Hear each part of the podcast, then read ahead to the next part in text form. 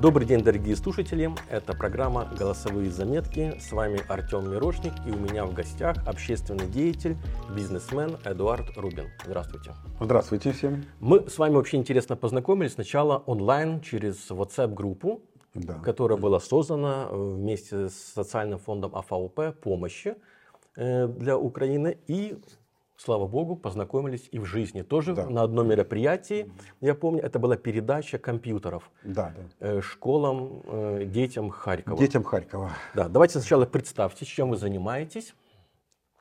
Ну, по жизни я айтишник.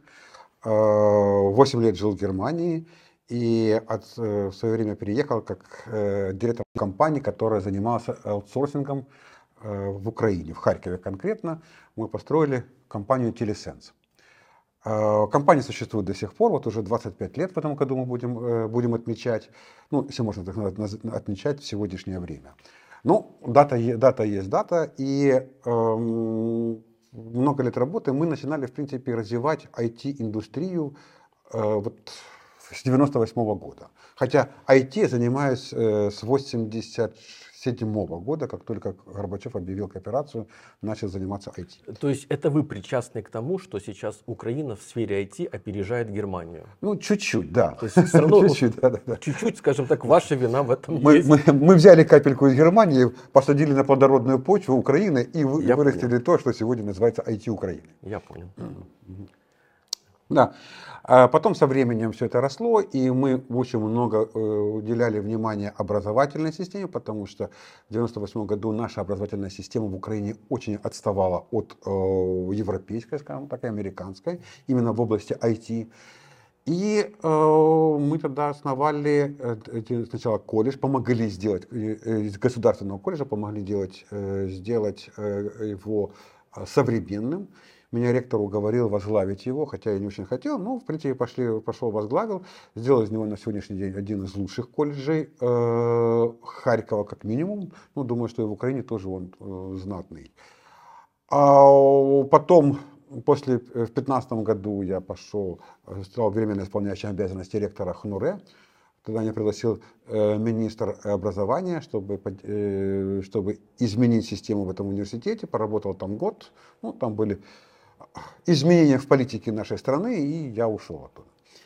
А также был директором э, центра тестирования, центра тестирования при Министерстве здравоохранения, где мы внедряли впервые в истории Украины экзамены по стандартам, э, э, по американским стандартам. Тоже прошло очень ну, нормально, пытались заблокировать, но все равно мы это сделали. В всяком случае, во всяком случае показали, что это можно проводить такие, такие вещи.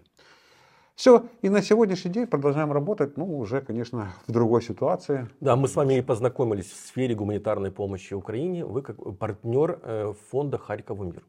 Да. Э, Давайте немножко пару слов об этой организации.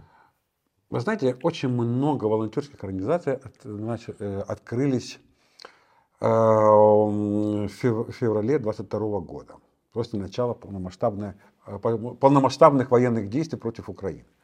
Я вам скажу, что волонтерское движение где-то начало появляться более активно в 2014 году, когда был первый захват Крыма, война, война в Донбассе. Потом это все, все держалось, но на каком-то таком уровне, и как только началась война, опять началось это волонтерское движение. И более масштабнее. Я она не просто более масштабная, она захватила, я скажу так, я не знаю сегодня людей патриотичных или которые, которые за Украину в Украине, которые бы чем-то не помогали на сегодняшний день или гуманитарной помощи, или армии. И э, вот Харьков мир это одна из организаций, где работают э, мои сотрудники некоторые. Она тоже это организа... э, э Надежда Мороз, которая ее возглавляет, она тоже из IT-кластера нашего харьковского. И она осуществила. Ну, а я, с учетом того, что мне не нужно было создавать свою организацию, я просто вместе с ними работаю. Я работаю с разными организациями, но больше всего вот, э, с Харь, Харькову мир. Э, потому что э, ну, мне это удобнее с точки зрения, там работают мои сотрудники, с одной стороны, с другой стороны, э, я вижу, как они, что они делают, как они это делают, и я понимаю, что я гарантирую перед теми людьми, перед, например, э, организацией АВП, АВП в Германии, что все то, что собирается, по помощь, которая идет э, от немцев, от э, жителей Германии, она попадет в правильные руки и пойдет э, туда, куда необходимо, именно на гуманитарную помощь. Да, это как, особенно сегодня это очень важно. Ну, не секрет, потому что некоторые там немецкие фонды сейчас э, как-то уменьшают поддержку Украине. Это, понятно, связано и с коррупцией и всем чем угодно. Вот, и, и мы с вами что, тоже и познакомились на этой тематике. Сколько же, полгода, да, знакомы? Да, да, да. Я вижу, что отчеты, фото, угу. видео, то есть помощь поступает непосредственно конкретным людям. Да. Либо вот детям, помните, там тоже был проект очень интересный перед Новым годом. Мы его именно начали с этого проекта. Да, мы, я с вами познакомился в WhatsApp-группе. Да, да, да, Это была помощь э, ангелов э, для деток Харькова, которые получали подарки. Чтобы помочь Святому Николаю принести да. подарки э, детям в Украине. А, ну, конкретно в Харьков, потому что я из Харькова, и там мы это все делали, раздавали этим деткам эти подарки. Ну, нужно было просто видеть счастливые лица этих детей. Эти фотографии мы присылали вам, вы их, они есть на сайте у вас, у вас, у меня. И понятно, что это, это было много. Особенно для тех детей, которые были в оккупации, которые э, прошли вот этот... Ну, дети войны, наверное, сегодня тоже будут это, это, это это название, которое у нас сохранилось где-то у многих со, со времен Второй мировой войны. А, это дети войны, которые знают, что такое рвутся снаряды, как летают самолеты и как страшно жить в этих условиях. Поэтому маленький кусочек счастья, это для них, это, это, это, это очень важно помочь им. Сегодня. Что может быть ценнее, чем детская улыбка? Ой, не говорите, вы знаете, э, когда общаешься вот с детьми, надо просто вот мурашки по коже, начинаешь об этом думать, и ты понимаешь, вот встречаешь этих детей, ты видишь, а, какие они иногда запуганные, а те, которые ранены, это еще хуже смотреть, которые э, были ранены, которые остались без конечностей, это еще хуже, понимаете, на, на это смотреть, но, к сожалению, война есть война, и нам приходится с этим, с этим жить. О войне. Э, вы помните 23 февраля 22 года? Э, О. Вечер до начала да. агрессивной войны России против Украины. Что да. вы делали 23 февраля? Я вам скажу, помню точно, ели карпа, выпивали. Почему? Потому что приехала наша дочь из Израиля, она там, она там училась, э, и мы должны были 3 марта вылетать на лыжах кататься, то, что мы делали каждый год. Также приехал э, брат жены, который датчанин, он тоже приехал, э, приехал, должен был 24-го уже улетать, у него самолет был из Киева. И мы, так сказать, семейные такие посиделки, э, все, сели карпа, выпили вина, пошли спать, а на утро была война чувство было, что вот э, что-то начнется. Я помню, в начале февраля в немецкой прессе писали, ну там были несколько дат, 16 угу. потом перенесли на 18 22 то есть как бы вот в немецкой прессе, я даже помню, сфотографировал в киоске обложки журналов. Угу. Танки, самолеты, танки, самолеты. У вас вообще было чувство, что вот оно, оно может случиться? Вы знаете, конечно, такое чувство было, и я к нему был готов. И моя компания была, э, скажем так, подготовлена к этому с точки зрения того, что было, э, у всех был план «Б». Если в случае чего, то каждый должен делать вот это, вот это, вот это. И так многие компании, потому что мы обсуждали это у нас э, в нашем IT-кластере Харьковском, мы обсуждали в различных, на различных форумах, что будет если. Да, мы не верили в это, мы думали, что это все, ну, не будет этого. Но на всякий случай готовились. Я тоже был готов к этому. Были собраны документы, были собраны, э, были обс, э, прошло обслуживание машин, чтобы можно было, если что, ехать. А, как говорили многие, которые мы здесь встречали, такой э, аварийный рюкзачок. Да, аварийный рюкзачок. Да, это так оно, так оно и было. Но э, до последнего не верилось в то, в масштаб того, что хотят сделать. И когда мне говорили, я сказал, сказал, что у вас ничего не получится. Ну, говорит, у русских ничего не получится. Ну, это невозможно. Это разные причины, потому что я, ну, я с 2014 года и был, был депутатом областного совета, и общался с военными, общался с, с людьми. Я просто знаю настроение людей. Я знаю, что те, кто прошел войну, они сказали, может быть, там чем-то были недовольны, но они сказали, что если что, мы вернемся. И они вернулись в первый же день. И я сказал, что, вы не, что никто не сможет сломить э, украинцев. ну, как-то мне не верили. И мои знакомые, которые, э, даже близкие знакомые, которые теперь далеко, да, очень, очень далекие знакомые э, в Москве, да и здесь в Германии, которые есть такие, которые, в принципе, говорили, что там вам ничего, ну, там вас захватят и ничего не будет. Я говорю, вы не сможете захватить нашу страну. Это нереально. Ну, в принципе, так оно и получилось. И я скажу, что у меня ушли несколько человек в первый же день. Э, мы, ну, я имею в виду те, кто работал у нас а они пошли воевать, тероборону, пошли, потом были еще призваны ребята из нашей, из нашей компании. Да, в принципе, со всех компаний были призваны. Кто-то пошел добровольцем, кого-то призвали. Очень много шли, и никто, ну, вот, все пошли воевать. Это как бы та часть истории, которую, ну, наверное, психологи будут долго, э, долго обсуждать. Да?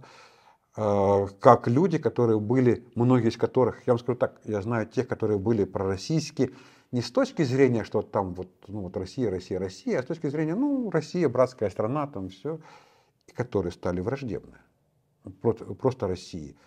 И у меня с ними были дискуссии на эту тему, но они стали совершенно другой. Это поворот как сегодня говорят, очень правильно говорят, и это я могу подтвердить, что Путин сделал одну очень важную, хорошую вещь. Он объединил украинцев и показал им, кто их реальный враг. Да, к сожалению, Лучше бы он этого не делал. Да, к сожалению, один наш да. президент не, ну, не смог этого добиться. Да. Вот, и даже когда Майдан был, вроде бы должно было быть объединение, но все равно после Майдана как-то все вот разрозненность чувствовалась легенькая да. такая. Да, но да, сегодня да Угу. Я даже замечаю тот факт, что многие мои знакомые русскоговорящие стараются переходить на украинский язык. Не потому, что их кто-то заставляет, а какая-то да. внутренняя идет вот потребность э, изнутри. Я, да, многие спорят сегодня о том, украинский язык нужен, не нужен. Я вам скажу, что я э, в семье тоже по-украински начал говорить. И это не дань моды, тут никакой моды нет. Мои дети, которые учатся, э, уч, дочка уже закончила учебу, она сейчас э, вернулась из Израиля, закончила Иерусалимский университет, вернулась и сегодня работает в, в Киеве. Пошла работать в министерство, э, потому что она сказала, что я здесь более нужнее. И у нее там знание пяти языков свободных, и ее, так сказать, взяли с руками и с ногами, скажем так. Сын еще учится, он поступил еще в 2020 году в Технионе, и они говорят по-украински. И мы с ним, они не заставляют нас говорить по-украински, но мы с женой тоже с ними говорим по-украински. И столько людей, сколько сегодня говорят э, по-украински в Украине, перешли на украинский язык, я скажу, это большое количество. Э, многие принципиально, многие потому что, ну, а почему бы и нет? Да, да, остаются те люди, ну, у нас есть дискуссия, вот кто-то должен говорить, кто-то заставляет всегда, всегда к этому отношусь более спокойно. Ну, нельзя, чтобы все люди думали одинаково. Когда все люди думают одинаково, это получается Россия. А когда все думают, вот как, куда он хочет, это получается свободная страна. Все. У нас нет 86% там вот поддерживают одного президента, хотя там у нас 73 поддерживают, но это не значит, что они поддерживают его. Это значит, что они были против другого. Тут тоже надо разделять. Но во всяком случае, у нас нет этой затурманенной вот только вот наш вождь, великий царь или так далее. Ну, у нас этого вождя быстро сбрасывают, как он заявляет об этом. Поэтому здесь, конечно, люди говорят, ну, мы будем так, нам так удобнее сегодня и язык. Одни говорят, вот все должны быть обязаны говорить. Ну, нет такого, что обязаны. Ни в одном законе у нас не прописано, что ты обязан говорить только по-украински. У нас и в Конституции, по-моему, в 10 или 11 статья, не помню, стоит да. о том, вот что... ты чиновник, будь добр говорить э, на, на своей мове. А в какой, в какой стране э, это не так? Попробуй сейчас в Германии прийти и начать разговаривать там в парламенте по-английски. Тебе сказать, ты что, немецкого не знаешь, что ли? Или как? В чем, в чем у тебя проблема? Как тебя вообще избрали? А, и так в любой стране. Да, есть страны там многоязычные. Ну, у них это исторически сложилось, там все. Э, у нас тоже, у нас все депутаты понимают русский язык.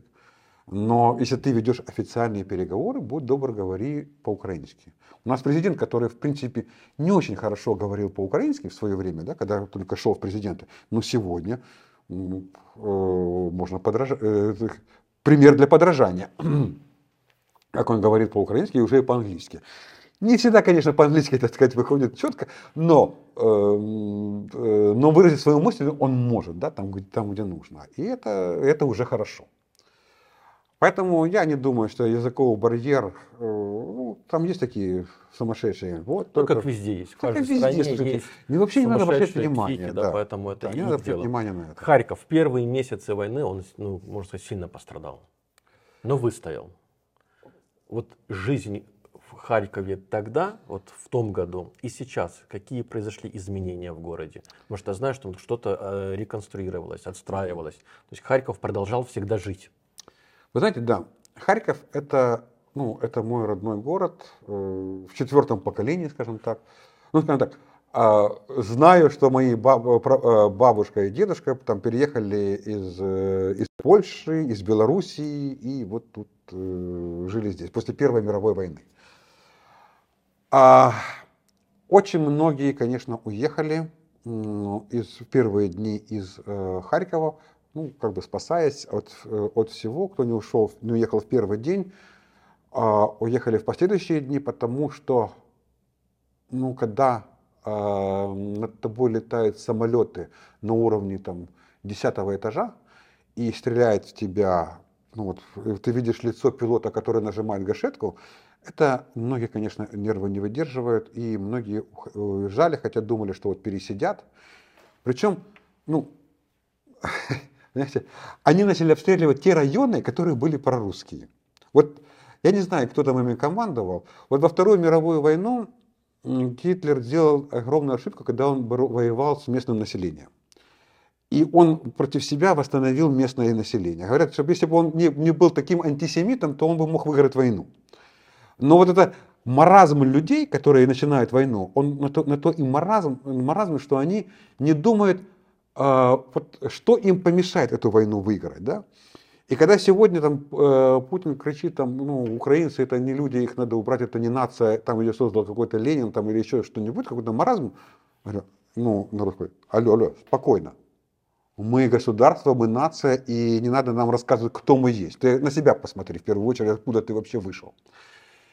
И вот когда, но, естественно, были люди, которые там сидели, вот мы с Россией, там вот все-таки 80 лет советской власти они не прошли, э, не прошли даром.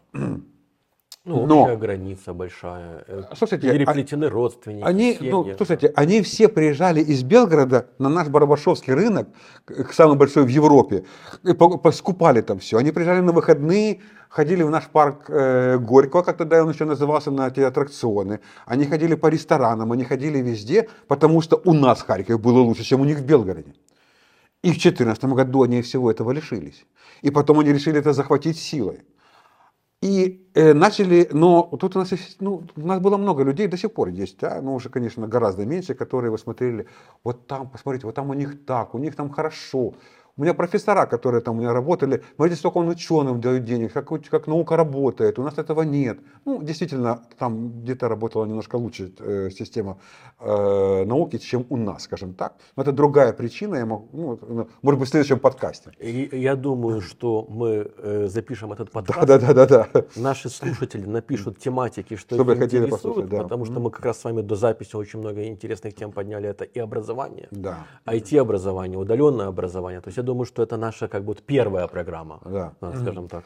Все, и вот э, когда в тебя, ты видишь, что в тебя, как тогда говорили, старший брат, не знаю почему, почему старший? старший, почему брат вообще, и он в тебя, если там у евреев и арабов там все понятно, да, там где-то есть, есть родственные связи, то тут-то вообще непонятно. И он в тебя нажимает гашетку, то ты уже не становишься братом, понимаешь, ты уже становишься врагом. И э, уходили люди, с которыми вот я э, сейчас там общаюсь, встречаю, которые были, ну, очень такие, ну, лояльные, даже после 2014 года, ну, окей, это, там они что-то там делят. И сегодня они воюют, и сегодня они знают, где их враг. Это, конечно, для меня это, ну, ну я считаю, что это плохо, то есть, ну, это лет на сто рассорили два народа. Понимаете, лет на сто рассорили два народа. И чтобы там сегодня не говорили, что вот есть хорошие русские, есть плохие русские. Я не встречал в 41 году, э, точнее, тоже не встречал, это, мне это еще не было. Я, я не слышал. Сейчас. Да, но я не слышал, чтобы кто-то говорил, что есть хорошие немцы, есть плохие. Есть просто фашисты. Все это называли Ганс, фашист и так далее. И и во время войны другого, других слов не будет. Потом мы начнем говорить о том, что да, где-то были кто-то там, что-то были против войны. Но когда я сегодня слушаю подкасты или YouTube каналы тех русских, которые реально э, против, э, против войны и против Путина, я чувствую в них, да, где у них э, вот это все равно великорусский шовинизм, где ну мы что все равно старшие братья, хотя этот дурак взял войну начал. А есть те, кто говорит, да вы о чем вообще говорите? Имперское да? наследие. Да, имперское наследие, оно во многих проявляется. И вот пока мы это не разрушим, оно не уйдет. Если фашизм, там, антисемитизм пришел в Германию вместе с Гитлером, то он вместе с ними ушел. Как тут будет, я даже себе представить не Вот, могу. кстати, вы хорошо эту тему затронули. Мы подкаст с вами угу. пишем в Дюссельдорфе в Германии. Да-да-да. То есть 80 лет тому назад да. такое даже себе трудно было представить. Потому что нас бы двоих здесь красиво бы повесили, повесили вверх ногами. Да. да. Сегодня это совершенно, совершенно иначе. И я э, не верю в то, что... Вы знаете, украдено столько унитазов и телевизоров, что я не знаю, когда они смогут вернуть. Я не видел еще ни одной, ну, не слышал ни одной войны, когда бы какая-то армия приходила, чтобы украсть унитазы. И я вам скажу, это не шутка. Это в моем доме, который находился в Старом Сталтове, ну, там дача. Когда пришли, мы сейчас туда приезжали, вот уже ну, после деоккупации, у меня украли телевизор, которому лет 20, я там, ну, какой на телевизор на даче. Украли стиральную машину, которая стояла у меня в квартире, потом мы перевезли ее туда, ну, потому что она уже была хуже, мы купили новую, туда перевезли. Унитаз не тронули, правда, я не знаю почему, но, видимо, была не та бригада. Забрали, ну, белье, ну, на даче, понимаете, белье, да, там да, да, да. Что-то, что-то есть, какую-то посуду, я не знаю, ну, выпили спиртную, ладно, черт с ними, выпили и выпили. Ну, в общем, короче, это, конечно, э, жуть. Э, то, что какой-то ну, какое-то быдло, честно, вот я скажу, который вот приходит и просто, просто грабит. Такого даже, ну, грабили ценности, золото. Там смотришь старые фильмы, да, там приходят эти наемники, там, ну, что-то, э, золото. Но про унитазы я еще не слышу. Это, наверное, первая война, которая так будет. Оно смешно, конечно, и э, где-то если бы это не приносило столько горя, столько э, убийств и всего остального. Ну, сказали, что вам нужны унитазы. Мы потасали унитазы, и все закончилось, понимаете? Откупились бы унитазами, все равно это дешевле, понимаете, чем, чем война. Но, видимо, так оно построено, построена жизнь, что мы должны были этот пройти, этап жизни. Я вам скажу, что я со многими э, разговариваю, с людьми, которые говорят, мы, наверное, это, наверное, это, это было в истории русско-украинских отношений, чтобы этот нарыв, который был там заложен 400 э, лет назад, чтобы он в какой-то момент прорвался. Чтобы он наконец-то лопнулся, мы поняли, что это не братья, что империя и э, страны, которые, которые, были, которые под империей, это не братья и сестры. Это просто империя и э, колониальные республики. Все, мы должны были просто вырваться из этой колониальной республики. А, ну, многие страны проходили так. Франция проходила также, такое же вещь, да, там сколько, сколько было уничтожено э, в Африке людей. Великобритания. Великобритания точно так же проходила. Все это проходили, конечно, это было в, в 20 веке, не в 21 веке. И Еще я не знаю, какие там были гасла, какие там были э, девизы, под каким они эти, все это проходили. Э, не могу сейчас, не изучал эту историю, но вот сегодня э, это страшно. Воруй, воруй, так сказать, э, забирай у них все, грабь, грабь все, что ты можешь. Вот это сегодня девиз этой армии. И самое страшное, что они не ценят своих жизней. Если даже те же французы, англичане, они ценили жизнь своих солдат, эти вообще ничего не ценят. Вот что страшно. Это мясо, которым закидывают ну, э, я просто разговариваю с военными, они просто говорят, не успеваю. Знаете, был этот фильм, по-моему, Чапаев, это старая советская, когда это стреляет из пулемета по, э, по э, этой колонии идущих офицеров, не, не, это не немцы, какой-то фильм, вот советский старый-старый-старый, он стреляет из пулемета, убивает, и он просто уже потом у него руки трусятся, он трусится, потому что ему страшно, что он столько людей убивает. И вот это, конечно, психология. Кстати, с АВП мы тоже об этом говорили. Компания, как мы будем жить дальше после войны, потому что люди, вернувшиеся из войны, после войны, это тоже э, это наше, это то наследие, которое нас ждет в Украине. Как мы с ним будем э, не бороться, а как мы это будем перемалывать, как мы людей будем восстанавливать, восстанавливать жизнь. Ну и интегрировать их. Интегрировать их. много что пришло бесконечностей когда с ты, ранениями. Да, когда ты целый день убиваешь, убиваешь кого-то, тебе нужно как-то вернуться в мирную жизнь и перестать убивать. Это э, очень важная вещь, и мы с директором АВП говорили на эту тему, какие-то проекты, которые нужно делать, как переучивать детей. Я специально перехожу с этой темы, потому что э, вот тема войны, как это, какая она сложная, мы это все видим на YouTube, мы это все видим по газетам, но мы пока этого не видим, как мы с этим будем бороться. Не, не везде это показывает, как бороться с последствиями этой войны как у нас в Украине. Хотя мы уже проходим, там и тренинги проходят в компании. На сегодняшний день очень много компаний помогают из Израиля, из Германии, которые проводят тренинги э, с, э, с да, э, компаний. Почему? Потому что вот, наш HR-департамент прошел такой тренинг, потому что у нас уже первый, первый, э, первый вернулся из армии, ну там есть срок, который он служил, дальше э, по каким-то причинам э, демобилизуются и возвращаются. И как вести себя с этими людьми? Это сложный процесс. И здесь работают психологи, здесь работают эм, социологи, которые должны показать, куда лучше направлять, как себя направлять.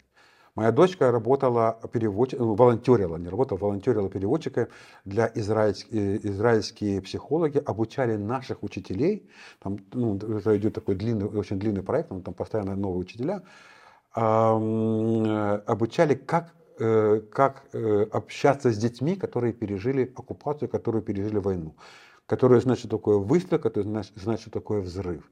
Это ну, тяжелая, страшная вещь. И как с этими детьми э, говорить, потому что психика у них поломана, и их нужно вернуть обратно в жизнь. И я вам скажу, что там курсы записаны, на, эти курсы записаны на 2-3 месяца вперед. И это сегодня нужно делать. И сегодня мы с АВП говорим, что нужно еще такие курсы делать, э, находить э, э финансирование на такие курсы, потому что это нужно восстановление, это нужно, это нужно, это для детей. Ну, это будущее страны. Это будущее страны. Нам деваться, деваться некуда, мы должны их, этих детей приучить. Вы сказали сейчас, что организация работает Харькова мир из Германии, с Израилем, другими странами. Может быть, э, для наших слушателей, кто нас будет слушать, э, аспекты, в чем еще нуждается Украина, какая помощь? Вы знаете, на сегодня... Не помешало бы. Да. На сегодняшний день я знаю, что есть, э, есть волонтерские организации, которые работают с военными. Это нужно, это важно, и я тоже работал с такими, продолжаю помогать, там, это другие совершенно организации, есть, но есть очень много э, организаций, которые помогают волонтерам, э, гуманита, гуманита, несут гуманитарную помощь. Я сказал, что мы начинали работать с АВП, это первое, это были детские подарки потом были компьютеры, потом, э, потом были, мы поставляли э, гуманитарную помощь, когда э, просто, которая необходима в освобожденные районы, когда те регионы, которые освобождает наша армия, там люди оказываются ни с чем, с разбомбленными домами. Э, мы тогда прошлую зиму, это нужны были генераторы, которые возили, нужны были много вещей, потому что нужно было как-то бороться с, с тем геноцидом, который устроила российская армия, уничтожая инфраструктуру, пытаясь заморозить нас. Мы уже, уже в этом году мы привезли дополнительные вот генераторы, сейчас последняя поставка генераторов, потому что мы готовимся уже в этом году к этой зиме. И знаем, что может быть. Но, как говорится, фиг вам да, по э, индейское, индейское, индейское жилище э, не пройдет, потому что уже все подготовлены, ну, или готовятся э, к зиме, завозятся э, генераторы, завозятся трансформаторы. Ну, страна готовится, знает, что нужно. Как, ну, сейчас начинается переж... осенне-зимний сезон. Пережили. Взорвали Каховскую, Каховскую ГРЭС, на ЭВП нам помогло.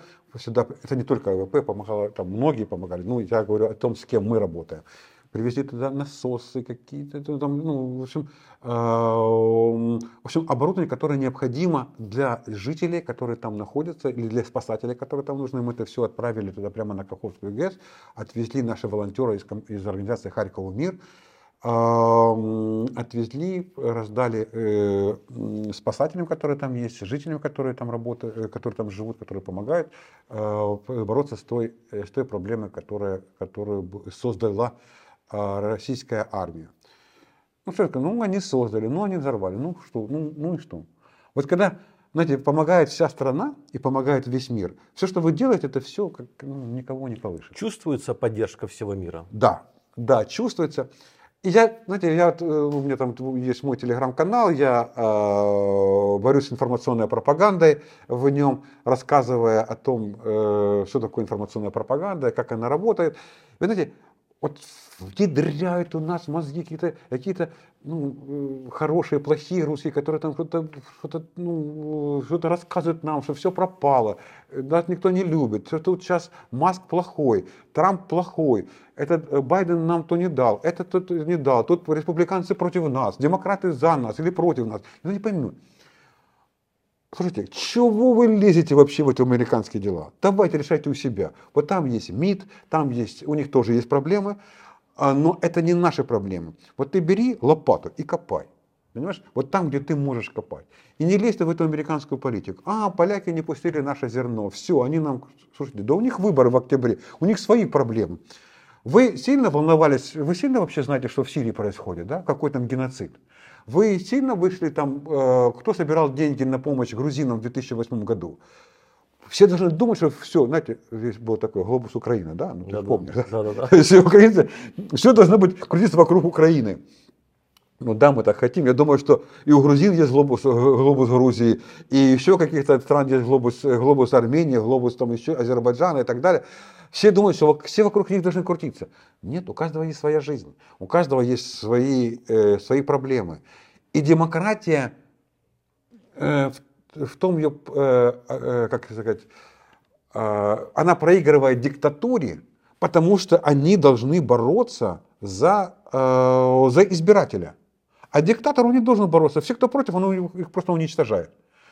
Ну, мы должны выбрать путь. Мы либо диктатура, мы либо демократия. И это есть сложность. Если нам помогают сегодня страны демократии бороться со странами диктатуры, то мы должны понимать, что наш, наш путь демократии. Да, он сложнее, да, он проблематичный, но другого пути у нас нет. И если сегодня мы видим, что там, э, что побеждает правый, вот я написал не, э, буквально несколько назад э проблема, почему правый побеждает в Европе, ну, естественно, потому что мы не видим гуманитарную войну. Мы видим войну ракет, самолетов, но мы не видим информационную войну. Мы не видим гуманитарную войну с помощью беженцев, которые устраивает э, Россия и Белоруссия. Да? Они, Беларусь. Они э, просто забрасывают беженцев специально. Война в той же Сирии, Э, война, там, э, это, которая создает массу, массу беженцев, это именно то, что, э, то, что это война против Европы. Ну, мы помним, когда из Белоруссии... Да, да, да. Это уже была прямая, это уже прямая интервенция. Сегодня посмотрите. Италия. Да, Италия. Вот я сейчас много времени проводил в Италии. Да, кстати, я, кстати, в описании к нашему подкасту дам линк на Facebook Эдуарда и, может быть, на ваш Телеграм. Да, спасибо. Там, э, да, я там все рассказываю. Сегодня утром, как раз, когда mm-hmm. и перед тем, наша встреча, я посмотрел, да. вы а, э, пообещали и Германию проанализировать. Да. Италия уже есть. Да, да, да. Вот да, Германия, да. потому что действительно, да, в Германии... Я волнует АФД. Но, но они набирают проценты. Да. Э, последние по опросам, понятно почему. Да, но а смотри, вы помните, с чего они начинали? Это я напишу. С чего начинал АФД и во что они превратилось сейчас? Да, да. И кто ее финансирует? А, ну, я же помню, кто, в какой партии был Средер или Меркель. это, это же вопрос, это сказать, не только КФД.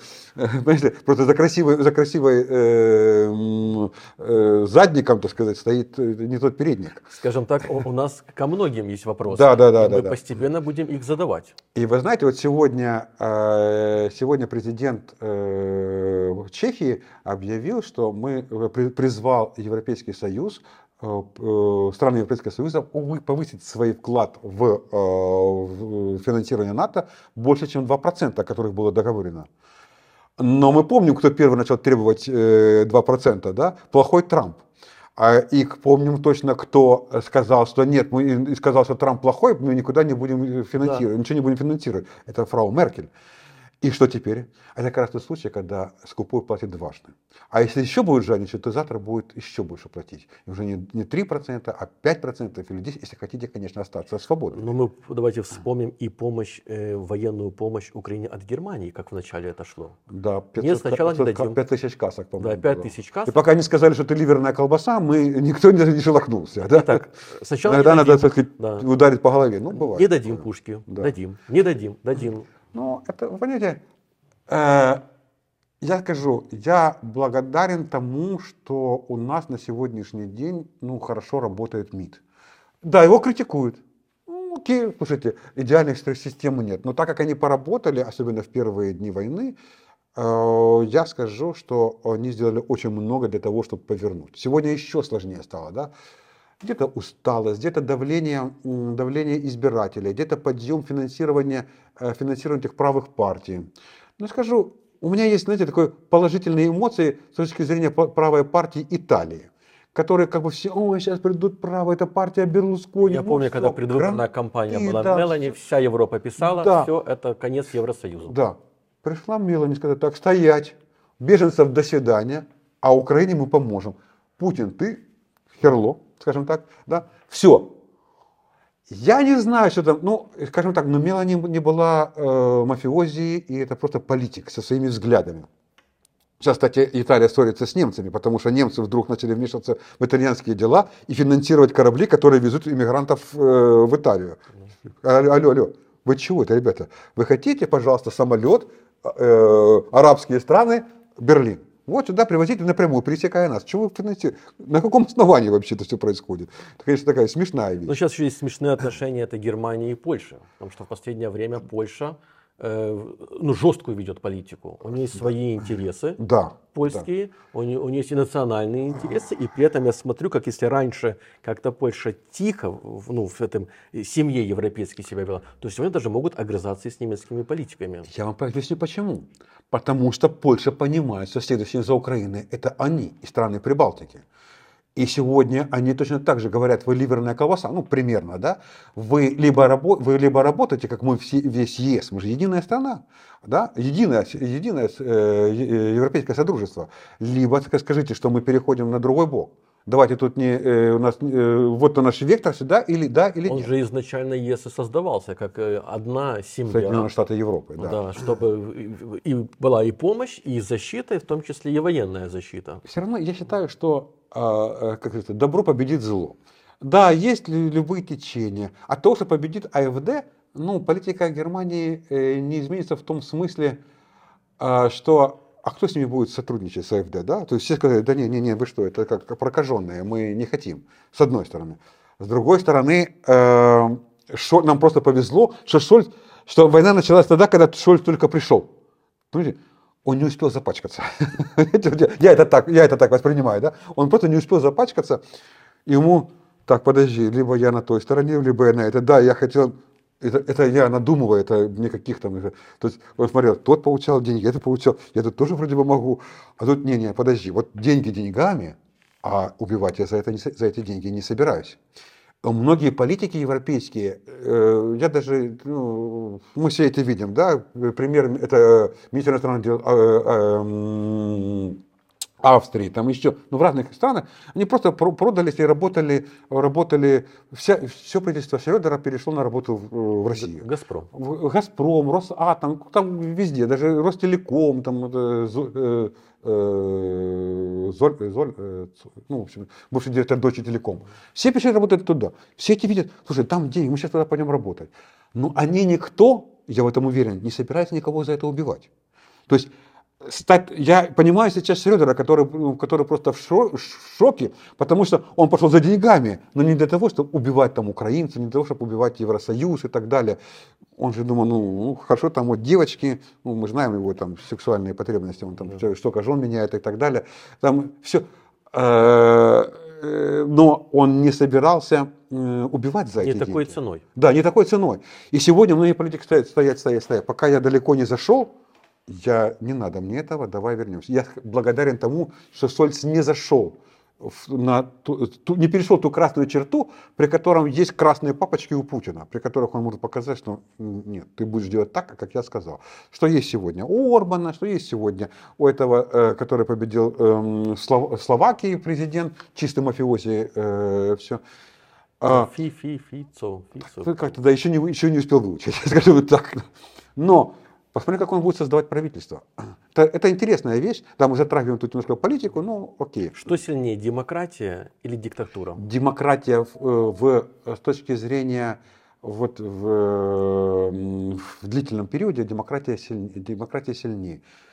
Слушайте, Вторая мировая война показала, что демократия сильнее. Да? Но, правда, она была в связке демократии с диктатурой, скажем так.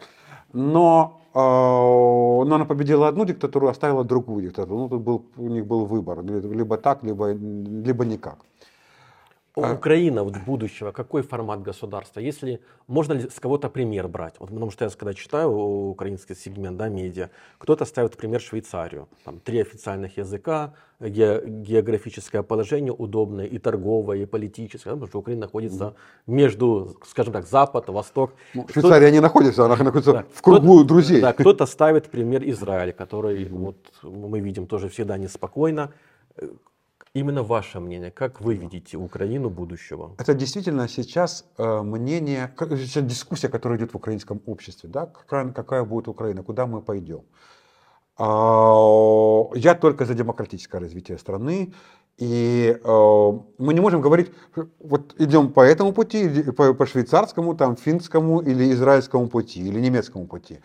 Э, так, нет, нет у нас такого единого. Да, как бы вроде Швейцария все классно, там вот э, все, все голосованием, все. Какое, каким голосованием? Швейцария, она хоть, хоть и четыре языка, но они там, у них эти кантоны, они все, ну, все, все нормально живут. У них нет, у них нет разногласия, что э, немецкоговорящий ненавидит французскоговорящего. Ну, как, может быть, анекдот расскажет какой-нибудь, но с точки зрения, с точки зрения, что он там против Швейцарии, такого нет. Его все устраивает. В Украине такого не будет. Э, во всяком случае, в ближайшие лет 50 так точно. Значит, это не наш путь с точки зрения, что вот давайте повторим. То есть нельзя повторять никакую систему вообще. Она должна быть э, выстроена своя. Израиль, о, да, нужно брать какие-то вещи. Вот я там слушаю многих там военных, военных э, корреспондентов израильских, которые вот э, комментируют эти наши, э, наши события. И, например, на сегодняшний день Израиль сказал, что вы видите, что происходит? Э, в Израиле была дискуссия, какая должна быть армия, контрактная или массовая. А, и они сказали, все, только массовая. Война в Украине показала, только массовая должна быть война. Все должны быть готовы к войне. Израиль говорит, мы можем поставить под ружье 500 тысяч человек. Что себе 500 тысяч? Да у нас сейчас поди набери 500 тысяч под ружье. Да, у нас сегодня миллион, но это все. СБУ, полиция, та -та -та -та все, кто, все, кто сегодня занимается э, в, в, в блоке, в силовом блоке. Так. И э, мы, у нас была контрактная армия, и да, и служили. То есть, да, будем служить. У нас не служат женщины. Будут они, не будут, не знаю, ничего в этом плохого не вижу. Но что я вижу в армии? Да, вот это как раз хотел еще тоже написать. Армия, это, она создает идеологию. А, то есть тот, кто служил в армии, он в любом случае подвергается идеологическому облучению, скажем так, а, э, государства. Потому что, ну, я служил в советской армии в свое время, и там э, политинформация, там тебе рассказывают, ты становишься таким советским человеком, это все вот это классно, ты за советскую родину должен там идти, все, тебя в это окунают.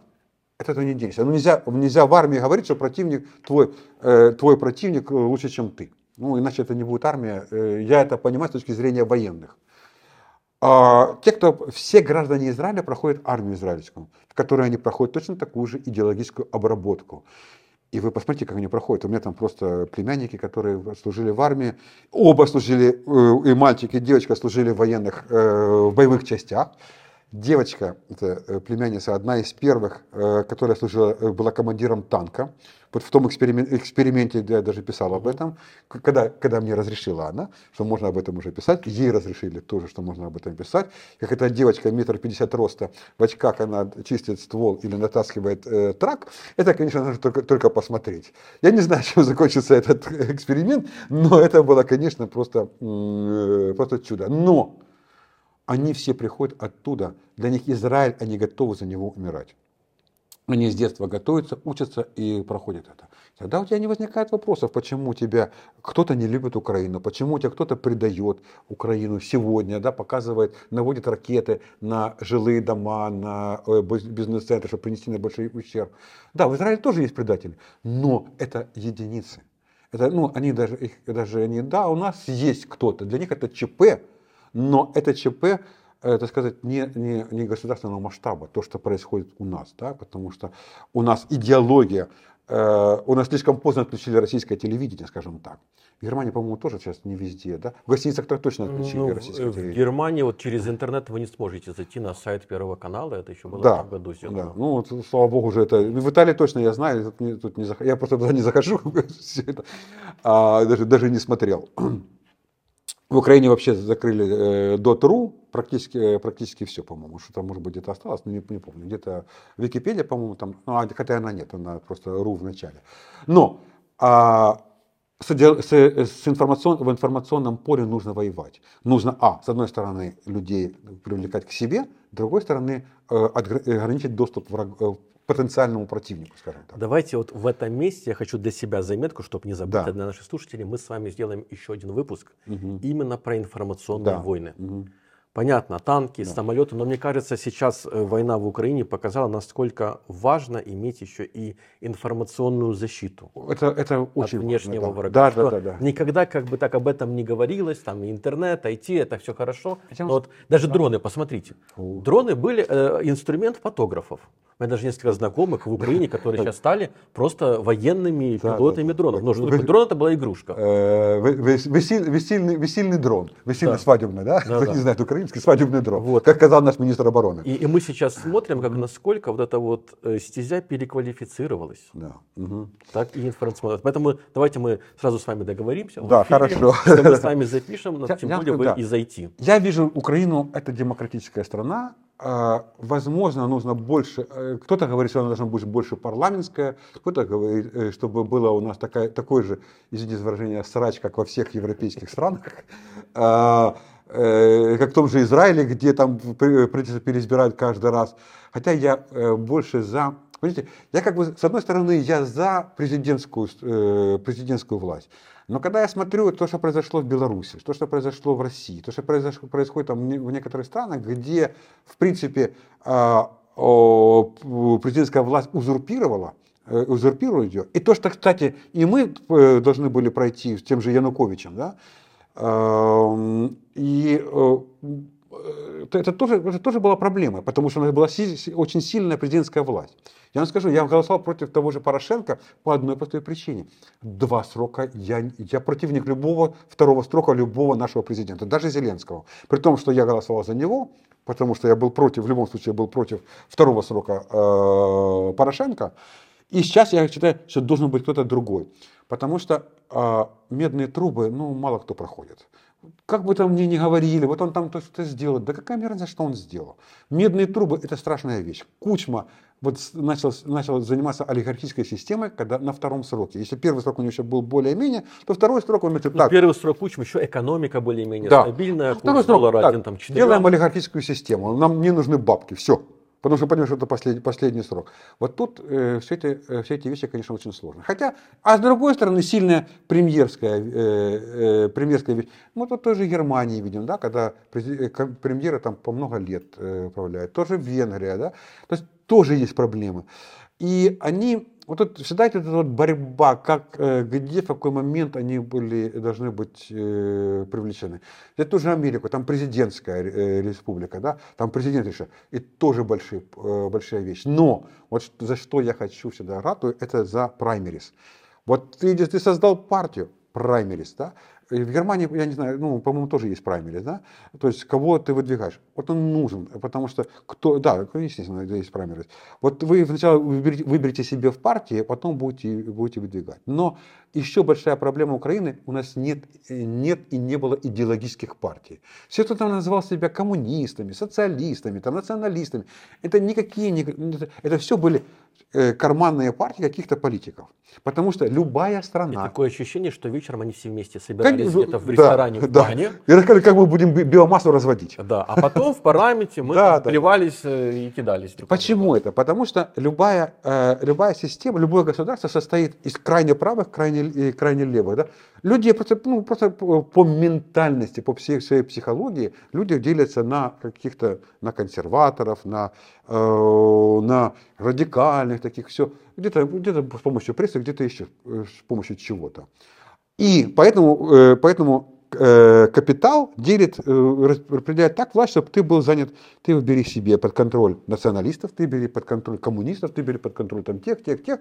Так, и дальше мы будем этой массой управлять, потому что иначе быть не может. Ну, какая-то демократия. Конечно. Ну, вот это все скатывается до уровня, так сказать, ну, то же самое, только вот так. Поэтому была введена олигархическая система, которую олигархи разделили. Там они между собой воевали за какие-то э, территории, заводы. территории, заводы.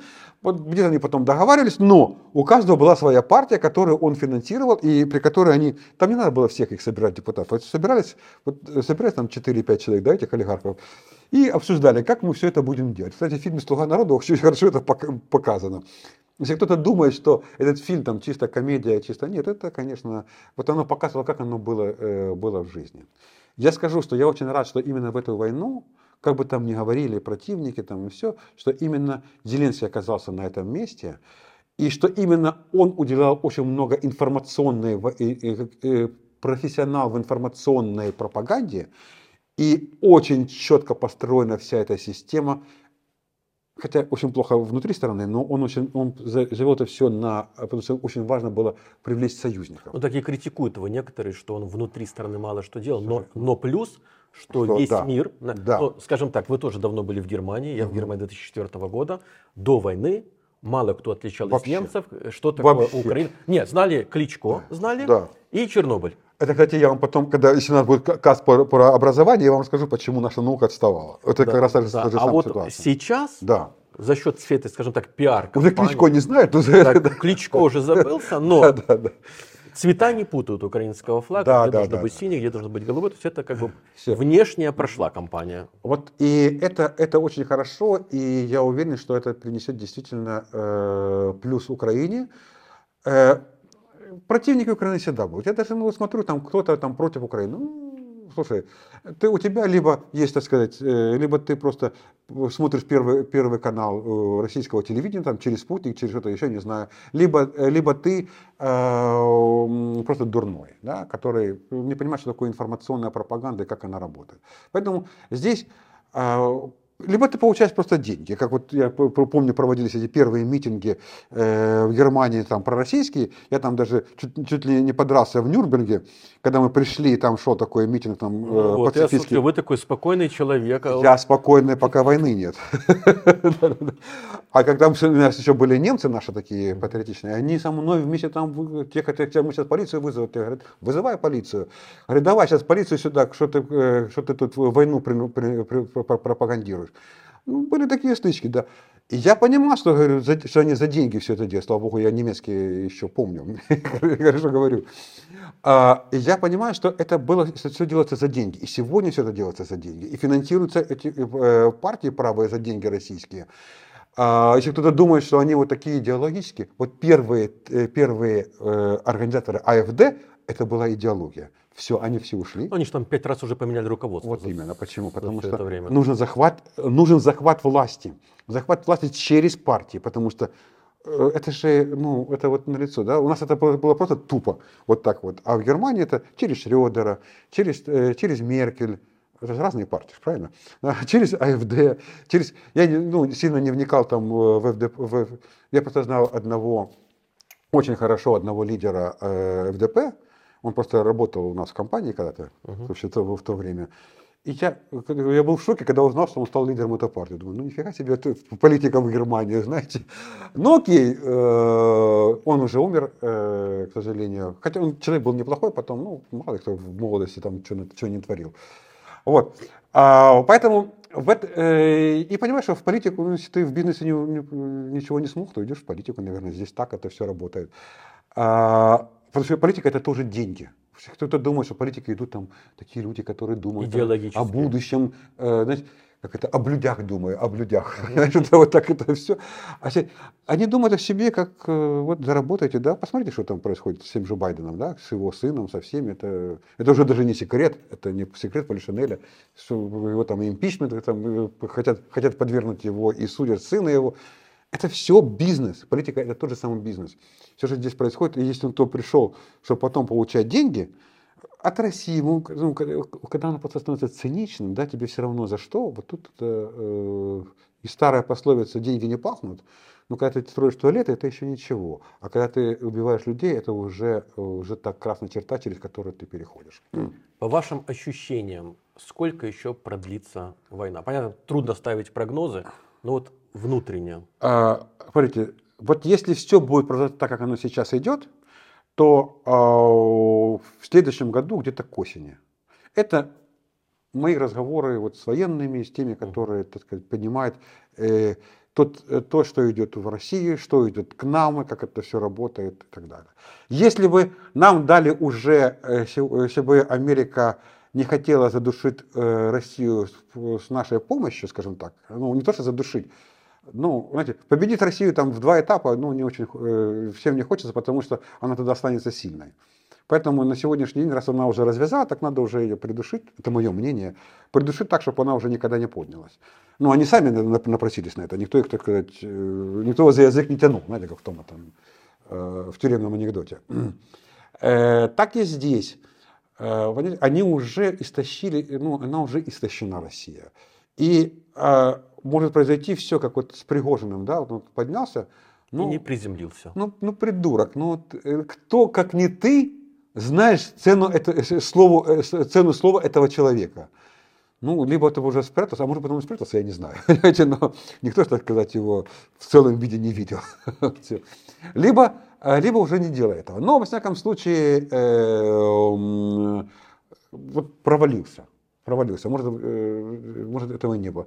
И все как бы сегодня ждут, что вот завтра его свергнут, завтра его что-то случится. Но я в это не сильно верю, потому что он так построил свою систему, и он хорошо обучился.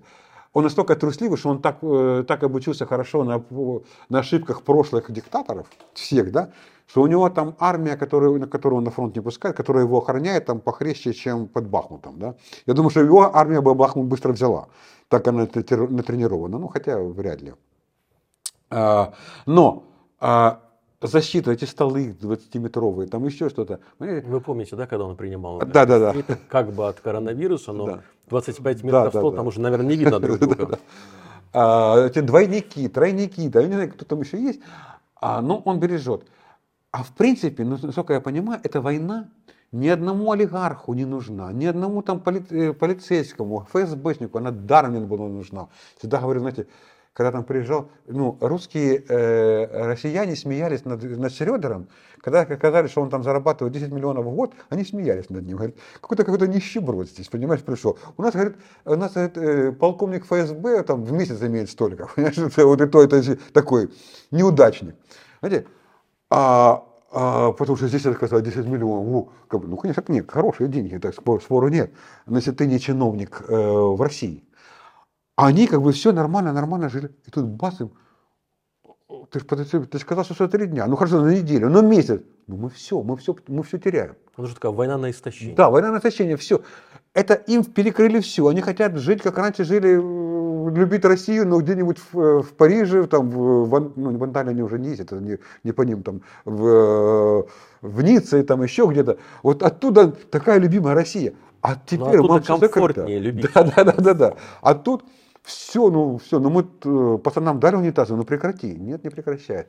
И а, но они все боятся, они все трусливы. То есть нет той силы, которая бы сегодня они готовы э, вот этот второй Пригожин, который, э, который муж Валерии, да, который, он же... Когда... Получил в те дни, я помню, да, комментарии. Да, но он-то реально рассказал то что, ну, то, что у всех там в уме, понимаешь? Блин, нафига нам это надо было? Тебе что, плохо было? И тогда еще в 2014-2015 году там, с россиянами своими, вот Крым наш. Ты дебил? Ты что, в Крым не ездил? У тебя какая у тебя проблема была с поездкой в Крым? Или тебе было не все равно, э, что это там была дача Януковича, а теперь там дача какого-нибудь э, Миронова, там, я не знаю, Медведева, Путина. У тебя что вообще, что-то вот в твоей личной жизни что-то поменялось? Крым наш. У тебя мне, мне иногда этих вот, э, я просто считаю, этих, они что-то люди, дебилы, которые кричат, что Крым наш. Чего он твой? Я скажу, что у нас такие тоже есть, чтобы вы там не думали, что у нас как-то иначе. Я как-то еду в такси, там во Львове, э, с таксистом, у него висит этот э, красно-черный флажок, это был 15-16 год, не помню. Правого сектора? Да, правый сектор, да. Слушатели не знают. А я говорю, о, ты говорю, в правом секторе? Он говорит, нет, ну, это флаг не правого сектора вначале, а он там какой-то унаун соди, это там, в общем, какой-то из каких-то этих, я не сильно разбираюсь в этих, э, не, не стал разбираться не в этом деле. Он говорит, нет, ты что, я там таксист, и мы там то-то, то, вообще наши земли это на Польшу, мы там вот это Польша. Кстати, из-за этого все время э, между Украиной и Польшей тоже есть эти проблемы. Я говорю, слушай, а тебе не все равно, кто мэр вот того польского города. Вот ты сегодня свободно можешь ехать в Польшу, в этот город, который, как бы ты говоришь, он твой. Тебя запретов нет? Он говорит, нет. Кто там мэр или губернатор? Тебе вообще есть это, это вот какое-то хорошо или плохо? Но это же наша земля. Чьи ваши, конкретно твоего, так, тебя, таксиста, какая там земля, какой кусок земли там твой? Вы знаете, это, это вот у людей, вот как то, что я говорю, что в каждой стране есть вот это разделение на людей, которые думают так, так и так. Вот она тоже, вот кто-то ему там вот толдычит, что вот ты давай, что держи там это националистику, э, национализм. Кто-то говорит, что там Ахмедов финансировал, кто-то еще, кто-то, не принципиально кто, да. Э, что вот нужно, нужно держать, держать у себя, чтобы они никогда не вышли. Там их было 8%, вот чтобы эти 8% оставались. Если он там э, дебил, пусть он так и остается, ты всему, все равно из него ничего не сделаешь. Но пусть он так говорит.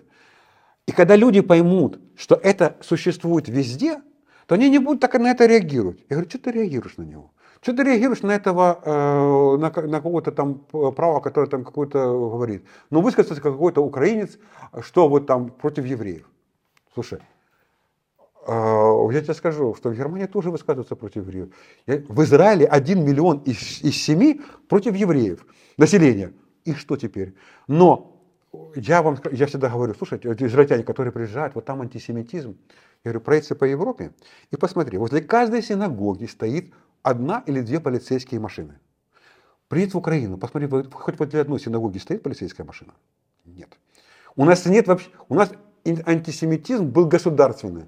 Бытовой сохранился на уровне, вот эти евреи опять что-нибудь что-нибудь сделали. Все.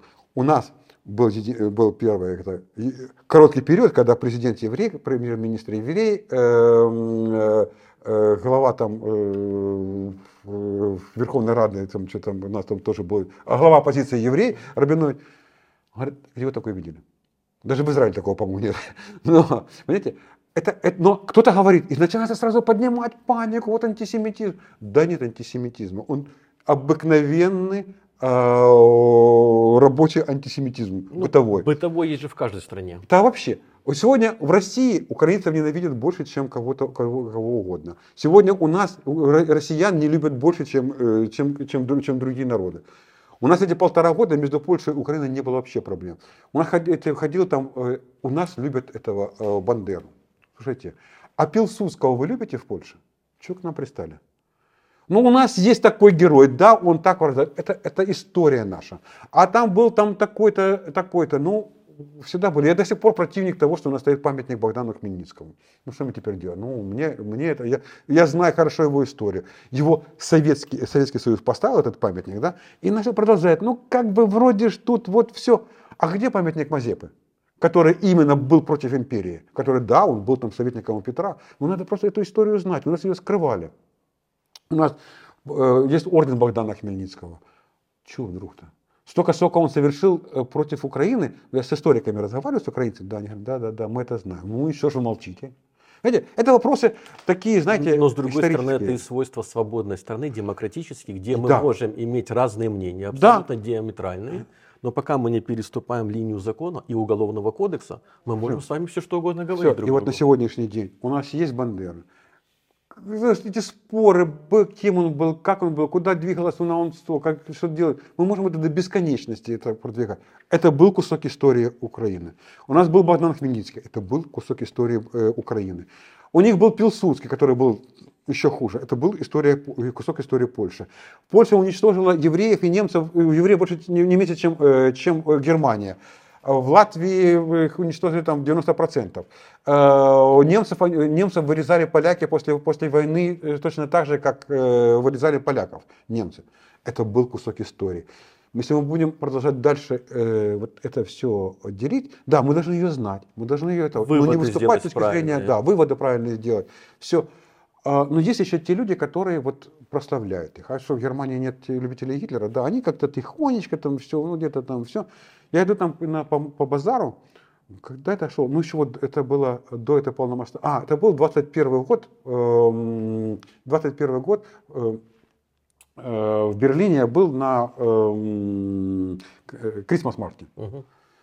Вайнарсмарк. Да? Э, Рождественский рынок, который да. проходит всегда в Германии перед Рождеством, для наших слушателей, да, которые да, не знают, это такое яркое событие, да, там все киоски, палатки, сладости. Помимо сосисек там продавали э, э, советские меховые шапки с красной звездой, и тут же рядом продавали какие-то значки, фашистские значки там с этим все. Ну, они продавали. Я думаю, иду, ну, блин, ну кто... А, какой-то китаец купил советскую шапку. Знаю, это азиат. Да, я не знаю, вот он филиппинец или вьетнамец, не знаю, я, я не настолько, так сказать, специалист. Вы по... не познакомились с ним тогда? Да, да, да. Вот он покупает, одел эту шапку, идет такой довольный в этой шапке. Я понимаю, что это кусочек идеологии, который вкидывается, понимаешь? Э, вот сюда, вот тут советская армия, тут, а тут же, тут же это э, э, фашистский значок, это фашистская армия. Тут. Вот такие вот вещи, они, конечно, куда-то вот вкидываются. Э, как в интернете принято назвать окно Авертона. Да, да, да. Люди. Я не знаю, продавалось ли это в, этой, э, в этот Крисмас, который, который прошел, и будет ли сейчас э, следующий, но думаю, что уже будет какое-то немножко другое отношение. Люди уже, может быть, побоятся ну, э, такие, такие вещи делать делать. А, посмотрим. Ну и возвращаясь, конечно, к Украине, а, мы... Все зависит от того, как закончится эта война. Ну, наша цель разделить Россию еще на минимум 10 частей, как она была, как Советский Союз разделился. У американцев задача э, обезвредить ядерное, так сказать, э, арсенал. арсенал, да. И когда мы, когда, когда мир разделит Россию еще на 10 частей, то получится еще 10 нормальных стран с нормальными людьми, которые не будут думать про, про имперское. Ну, посмотрите, ну ведь вот было 15, стало 15 стран. Ну, там еще остались азиатские страны, которые так э, диктаторские. Ну, окей, они такие не опасные, не, они не выносят, э, не выносят свой, свой бред на вне, ну что там у себя там теплится, ну ладно, кто хочет, кто не хочет так жить, он просто превращается и уезжает. А кто согласен так жить, он там остается. Ну, в конце концов, э, половина стран стала нормальными, демократическими, половина осталась где-то в какой-то там еще э, в первобытном строе. Я всегда говорю при этом, когда-то американцы начали бороться с, с рабством, и они свободных, свободных бывших рабов отправили в Африку, создали для них страну Либерия, да, свобода. Ли, страна Либерия это от слова свобода. Они, американцы создали такую страну, туда послали, вот вы теперь свободны, создайте там себе свободную страну, стройте, мы вам поможем. Что сделали первые эти рабы? Они устроили там рабовладельческий строй. Потому что они поняли, что это так хорошо, как, когда можно угнетать. Знаете. А человек так устроен. Я когда в армии служил советской, да, есть такая, была такая стариковщина, да, когда ты вот вначале над тобой издеваются старики, а потом ты становишься стариком, и ты издеваешься над другими. Э, исправить это было практически невозможно, потому что это поддерживало командование. Им было так легче управлять, э, управлять э, воинской частью. Они допускали, что иногда били. Ну, я, слава богу, служил в таких радиотехнических, более-менее интеллектуальных кстати, частях. А в каких-то таких вот войск, войсках, там, пехоты там, или еще чего-нибудь, стройбата, там это просто было издевательство. Дедовщина. Дедовщина была страшна. Это то же самое. Это, это, это эмоционально, это, это все то же самое.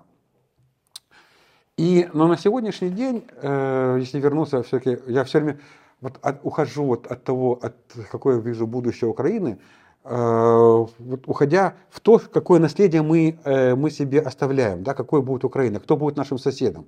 Потому что для нас, для харьковчан, например, это большой, большой, э, большой вопрос. Мы находимся в 40 километрах от границы, и будет там у нас сосед какая-нибудь Белгородская республика, дружественная, более-менее, да, ну, хотя бы там без... без хотя бы нейтральная. Да, хотя бы нейтральная. Или это будет та же самая имперская Россия. Если она такой останется, она все равно будет опасна, она все равно лет через 10 опять нападет. Да, они поднимутся в силы. Какие-нибудь американцы добродушные э, построят центр Хаммера и будут там что-то помогать э, Ленину, Сталину, Путину строить э, великую, великую Россию. Три раза помогала Америка восстанавливать Россию и три раза обжигалась на этом. Есть такое мнение, что Америке не совсем выгодно распад России, чтобы Китай не укрепил свои позиции. Есть такое мнение. Есть такое мнение. И это вопрос, конечно, э, серьезный в общем политике. Но опять, это же мнение, кто, кто вам об этом мнении говорит? Не, не вам конкретно, а кто вбрасывает его? Россия, да? Им невыгодно, потому что это э, вот чем вы тут боретесь? Все равно это невыгодно, все равно никто нас не разрушит. А есть мнение, при котором разрушит, потому что выгодно. Потому что с Китаем можно договориться. Потому что Китай при всей своей силе. А смотрите, отдать Китаю вот Сибирь до Урала, по мне так это самое классное. Это, это лет на сто исправлять эту территорию. Понимаете, на сто лет вы обеспечены а что Китаю надо? Да ладно, говорит, это Тайвань пропадом. Говорит, да, вот она тут Россия. Там дел э, не в проворот. Там и нефть, там и лес, там и все что угодно. Понимаешь? То есть, э, почему же невыгодно? По-моему, выгодно, если сядут так-то Потсдамская конференция какая-нибудь, или, ну, Ялтинская сейчас, может быть, нет, но что-нибудь типа, типа Ялтинская сядет, Си, э, Байден, и кто там будет, там, э, э Шольц, и еще там президент скажет, так, давайте делить ее, ну его нафиг. Вот тебе вот это, тебе вот это, тебе, ну, поторгуются, там что-то еще сделают, и скажут, все, разделили, как Германию. Опыт у всех есть, что бы не это. Ну, говорит, никто ж Путина за язык не тянул. Ну, все, теперь все, Россия будет... Э, я скажу, что они будут счастливы, россияне. Я просто общался вот с людьми из Дальнего Востока, э, Почему Путин э, объявил губернатора всех назначать, стал не выбирать? Потому что русские бабы я так это буду называть, э, ни, ни в коем случае не, хот, не, не желая обидеть женщин, они видят, что китайский мужик, он гораздо лучше, чем пьяный русский мужик. Этот работяга, это там все делает, он домой все приносит, он там строит семью. Господи, какой муж прекрасный, да? Я придем буду женщиной, а не бабой. А при этом пьяница, я буду бабой. Все, понимаешь? И там происходит захват территории э, Дальнего Востока с помощью, вот, чисто таким способом. Мужиков свободных в, в Китае много, у которых есть задание жениться на россиянках. А теперь скажи, за кого будет голосовать россиянка? То, за кого скажет муж. Потому что она ж, он же хозяин в доме. Он приносит дом э, еду, он кормит семью. У него наконец-то там машина китайская хорошая, которая там ездит у нее. Она там на ней круто вышивает. Да че пойду за этого, опять за этого э, Ваню, которого я э, в школе знал, он бухарик был. Все. И поставить туда того губернатора, который им необходим. Выбора, да? На сегодняшний день захват власти с точки зрения Китая, он может пройти обыкновенным демократическим путем. Точно так же, например, с чеченцами. Вот, э, вот э, там разговаривают, в каждом маленьком поселке семья, э, чеченская семья, которая просто ну вот они, э, они завязаны все вот на эту клановость. клановость. И там ну, они просто поубивают всех, кто будет против. То есть там, э, там заворачивается ситуация, при которой ну, кланы будут друг друга уничтожать. Недаром же было сказано, что там эти, э, должны захватить власть, э, должны создать свои частные армии, там, э, олигархи, потому что они понимают, что им нужно как-то защищать свою территорию. Губернаторы создают свою территорию, защиту. И в какой-то момент проблема диктатуры – это ее распад. Когда умирает диктатор, либо он строит Корею, наследственную диктатуру, либо он получает себе Ирак, Ливан, ну и, и так далее. Там ту же Беларусь, которая, слава богу, не такая э, диктаторская, но не перешла вот этот режим. Он там пытается свою колю, колечку поставить, ну не ну, знаю. как-то слабо пока. Как-то слабо, да, выходит, да. да. Ну посмотрим. И да он бы не хотел вообще этой войны, но ему даром не нужно. Он там, он там с этой колхоза, ему так хорошо было, этот Путин ему тоже сто лет не нужен был с этой войной, понимаешь? Все. У него все-таки была хитрая политика, и Слушай, там, и сям, да, он, и получить двух, кредиты, закрыть да, про долги. Он и двух маток сосал, это называется, понимаешь? Э, все. И тут ему его так подставили. И так подставили всех. Если Россия распадется, Украина это одна страна. Да? Да, мы, можем, мы, конечно, должны будем милитаризироваться, мы должны быть в рамках НАТО, мы должны будем, так сказать, создавать свою армию, которая, но она не будет... Я в 2000 году не мог себе представить, я всегда говорю, зачем нам эта армия, ну, какая война с Россией, ну, где, ну, мы же вот тут торгуемся, тут то, то, то, то, то. Но я-то смотрю, вот с этой, с той позиции, на которой я тогда был, Сегодня говорю, не-не-не, ребята, армия должна быть. Мало ли, что там у Орбана на уме. Или там у какого-нибудь, который, кто придет после него, или еще у кого-нибудь. Ведь Орбан же тоже сидел, думал, когда он там за, за, заберет Закарпатье э, с Да, да, да. Чтобы будет. там не говорили, что он там не, не, ничего не хотел. Все хотели. И э, здесь вопрос э, такой.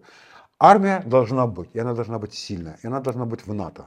Все, Украина должна быть в НАТО, это уже, ну, я думаю, что 90% за это. 10% это те, кто еще остались прорусские, которые не сильно э, получили по голове э, с помощью э, той ошибки, которую нажимал на них русский пилот. А, будет ли она парламентская? Ну, я смотрю вот на Израиль, ну не мешает же Израилю развиваться, при всем при том. И лучшее вооружение, и лучшее все. Но там к власти все время приходили военные. Ну, тот же Шарон. Вот я сейчас посмотрел фильм Голда, э, ну, ты, ты смотришь на них, это же это герои, которые там с танковой, танковой бригадой прошли, в тыл окружили, разбомбили, все. Это герои, понимаешь, которые... У нас такие сейчас тоже придут, такие же генералы, э, которые, которые сделали. Кто придет на смену следующей власти? Мы не знаем.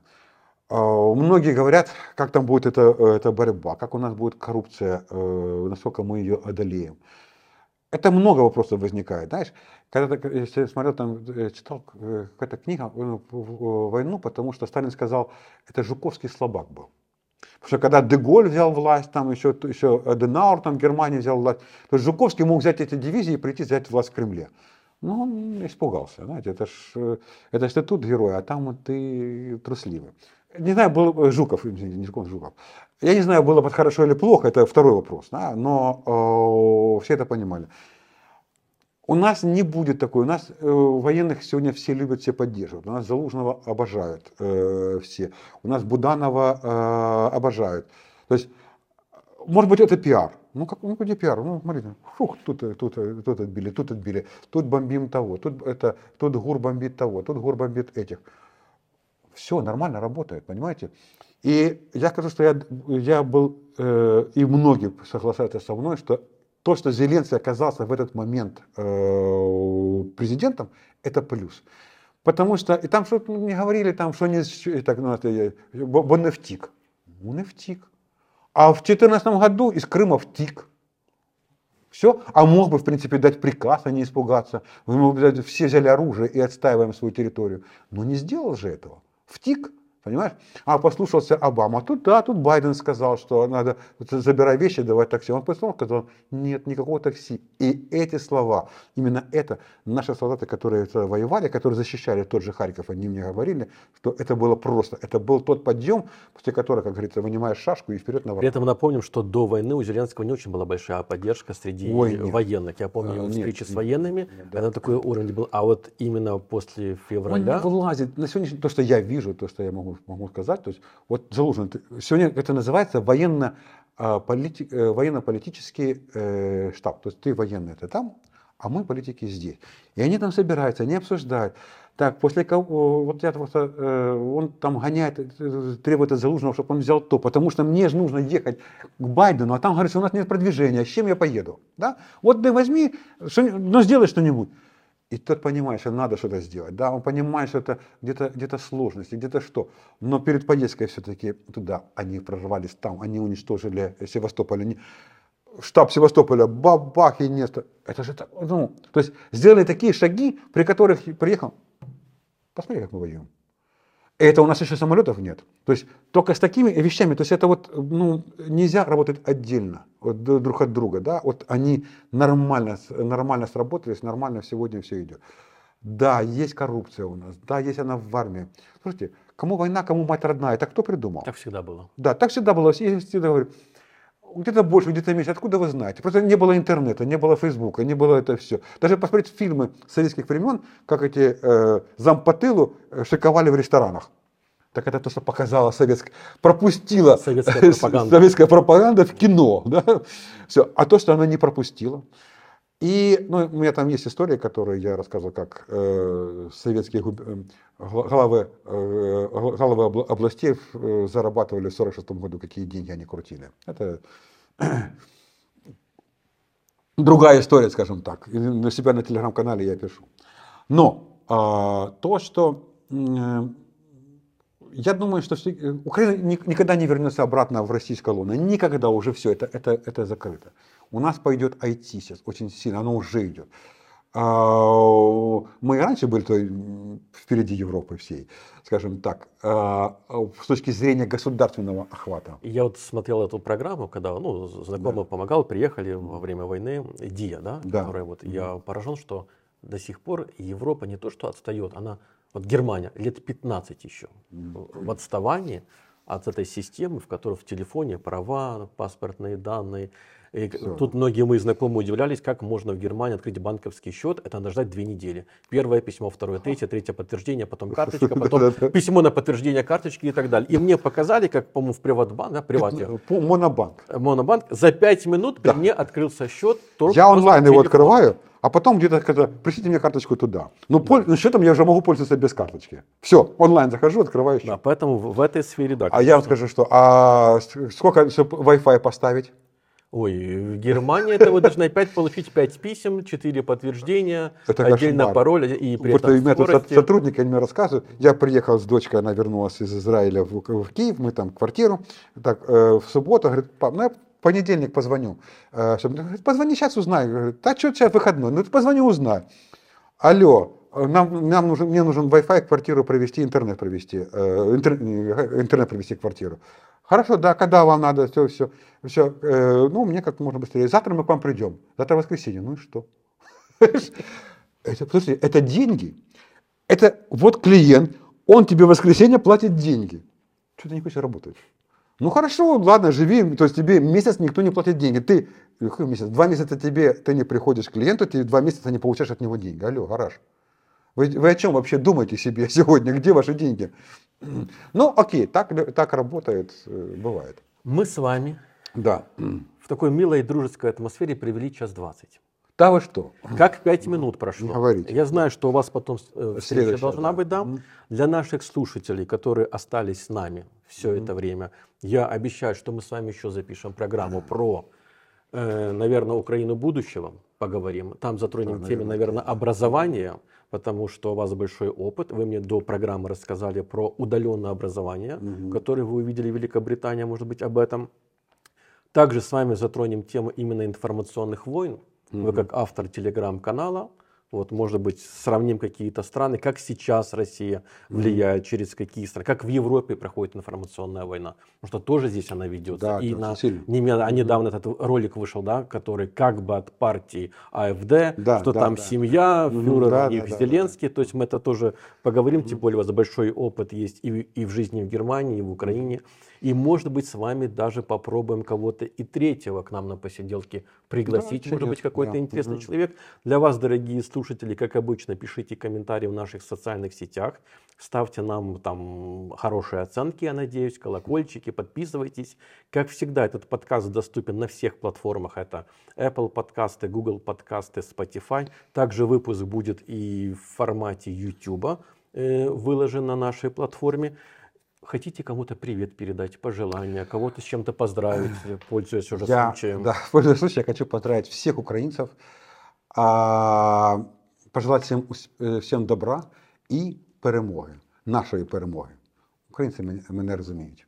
Да, друзья, мы с, э, с Эдуардом могли бы и разговаривать, спілкуватися українською мовою, да. но чтобы наш подкаст э, э, диапазон прослушиваний был шире, мы выбрали до программы русский язык, чтобы нас понимали люди, которые живут здесь, да. которые приехали из других стран бывшего Советского Союза. Многие украинцы, которые приехали, сегодня да. проукраинские, но они украинские Да, поэтому в этом плане э, не пишите нам разные гадости, как иногда приходят. Мы можем Очень. розмовляти українською мовою, спілкуватися, дуже, дуже співати, як, як солові співаємо можемо. Но в данном формате, поэтому, друзья, Э, вам всем мирного неба, э, здоровья. И, и еще давайте сразу, мы, чтобы мы не забыли, может быть, мы еще одну программу сделаем. Это про дети войны, так и назовем. Да, это важно. Вот важно что надо для И может быть, мы, э, как уже как, как бывший алкоголик, на троих сообразим, пригласим Сережу, угу. Сергей Аруин, председатель да. социального фонда, как психолог.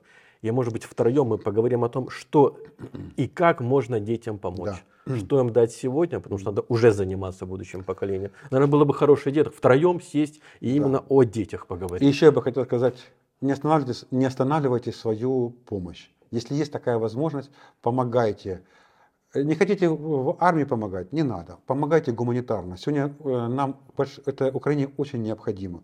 Детям, которые сегодня работают, их обучение, их вы не понимаете, каких, каких усилий необходимо, чтобы э, ребенка вытянуть из, э, из-под бомбежки, которая ему снится каждый день. Вы не понимаете, сколько, сколько требований это и людям, которые, которым это необходимо, которые тоже просидели под бомбежкой. К сожалению, я, ну, к сожалению, ну, к сожалению, да, таких людей знаю, я с ними общался и вижу их психику, у от них она сильно, они выдержали, а некоторые просто, просто сходят с ума.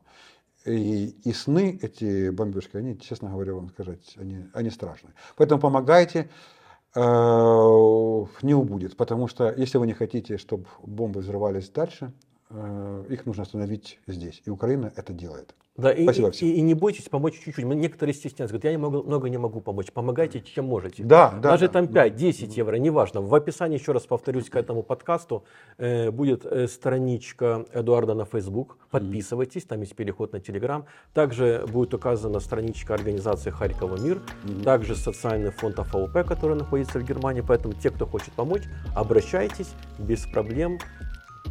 И Все. это было бы очень хорошо. Друзья, до новых встреч. Пока-пока.